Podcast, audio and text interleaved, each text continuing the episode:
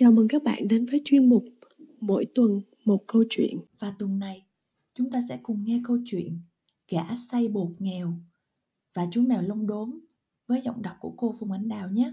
Gã Say Bột Nghèo và chú mèo lông đốm.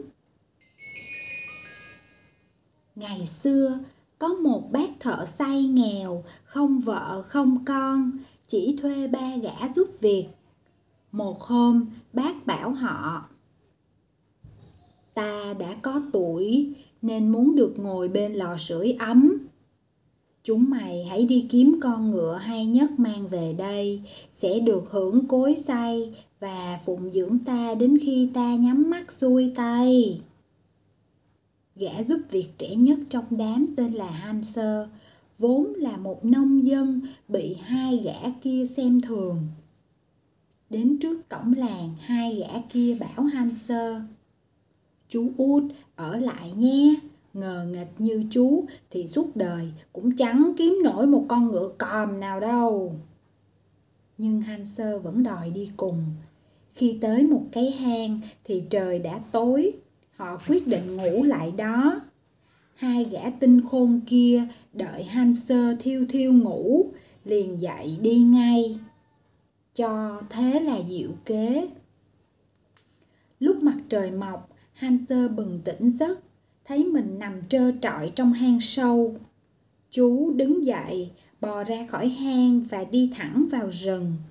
Chú nghĩ bụng: "Mình bị bỏ rơi thế này thì mò đâu ra ngựa?" Vừa đi vừa nghĩ ngợi, bỗng chú gặp một con mèo lông đốm. Mèo chào chú: "Chú Hansel ơi, chú đi đâu đấy?" "Ừm, cậu thì giúp được gì cho tớ mà hỏi?" Mèo đáp: "Tôi biết chú muốn gì, chú muốn tìm một con ngựa tốt. Cứ theo tôi, hầu hạ tôi trung thành trong bảy năm. Sau đó tôi sẽ tặng chú một con ngựa đẹp mà cả đời chú chưa bao giờ thấy." Hansel nghĩ bụng: "Hmm, để xem điều nó nói có thật không." Mèo đưa chú về lâu đài bị phù chú của mình. Ở đây có một lũ mèo con hầu hạ nó, chúng đang chạy tung tăng. Buổi tối, lúc mèo lông đốm ngồi ăn, có ba con mèo khác chơi nhạc. Một chơi nhạc vĩ cầm, một chơi tiểu vĩ cầm, còn lại là phồng má lên để thổi kèn. Ăn xong, bàn ghế dọn rồi, mèo lên tiếng: "Chú Hansel ơi, ta hãy nhảy đi." Hansel đáp: "Không, tôi chưa nhảy với mèo bao giờ." Mèo lông đốm đành bảo đám mèo con: "Thôi, đưa chú ấy lên giường ngủ vậy." Lập tức, một con mèo cầm đèn dẫn Hansel về phòng ngủ. Một con cởi giày, một con tháo tất cho chú. Sáng hôm sau, lũ mèo con lại giúp chú đi tất, xỏ giày, rửa mặt. Hansel nói: hmm, kể cũng thú vị thật." Hàng ngày, công việc của Hansel là bổ củi. Chú được phát một cái rìu bằng bạc, một cái cưa vàng và một cái chùy bằng đồng. Sau khi bổ củi đâu ra đấy, chú được ăn uống ngon lành, nhưng chẳng thấy ai khác ngoài mèo lông đốm và lũ mèo con. Có lần mèo lông đốm bảo Hansel: "Chú hãy đóng cho tôi một ngôi nhà nhỏ bằng bạc nhé." Thoáng chốc mà bảy năm đã trôi qua, tưởng chừng mới nửa năm. Mèo lông đốm hỏi Hansel có muốn xem ngựa không. Hansel reo lên: "Muốn quá đi chứ." Mèo lông đốm mở cửa ngôi nhà nhỏ, Hansel thấy ngay mười hai con ngựa béo tốt, lông mượt như nhung. Mèo dặn: "Chú cứ về nhà đi, ba hôm nữa chính tôi sẽ mang ngựa đến cho." Mèo chỉ đường cho Hansel về nhà bác thợ say. Trong bảy năm chú ở với mèo lông đốm, nó chẳng may cho chú cái áo mới, bác mặc nguyên chiếc áo cũ rách bươm.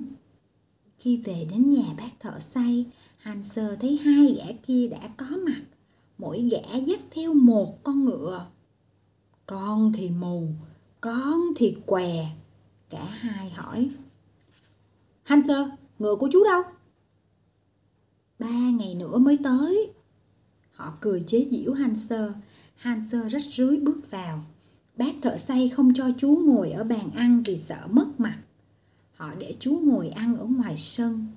Đến tối, hai gã kia không cho chú ngủ chung. Hansel đành nằm trên ổ rơm trong chuồng ngỗng. Thế rồi, ba ngày cũng trôi qua. Có một cỗ xe do sáu con tuấn mã chạy tới nhà bác thợ xây. Từ trên xe, một nàng công chúa tuyệt đẹp bước xuống. Nàng chính là con mèo lông đốm mà Hansel ngốc nghếch đã hầu hạ bảy năm qua. Nàng hỏi bác thợ xây về Hansel. Bác đáp: Chúng tôi không dám cho nó vào nhà vì nó rách rưới, bẩn thỉu quá. Nó chẳng nằm trong chuồng ngỗng ấy. Công chúa truyền gọi chú lên, đoạn bảo người hầu dắt con ngựa thứ bảy vào. Bác thợ xây khen, chưa từng có con ngựa nào bước vào sân nhà mình sánh bằng. Công chúa nói: Đây chính là con ngựa của Hansel. Bác thợ xây liền nói: Vậy thì chú ấy được hưởng cối xay này. Công chúa bảo: Giờ bác đã có ngựa tốt, bác cứ giữ lấy cả cối xay nữa.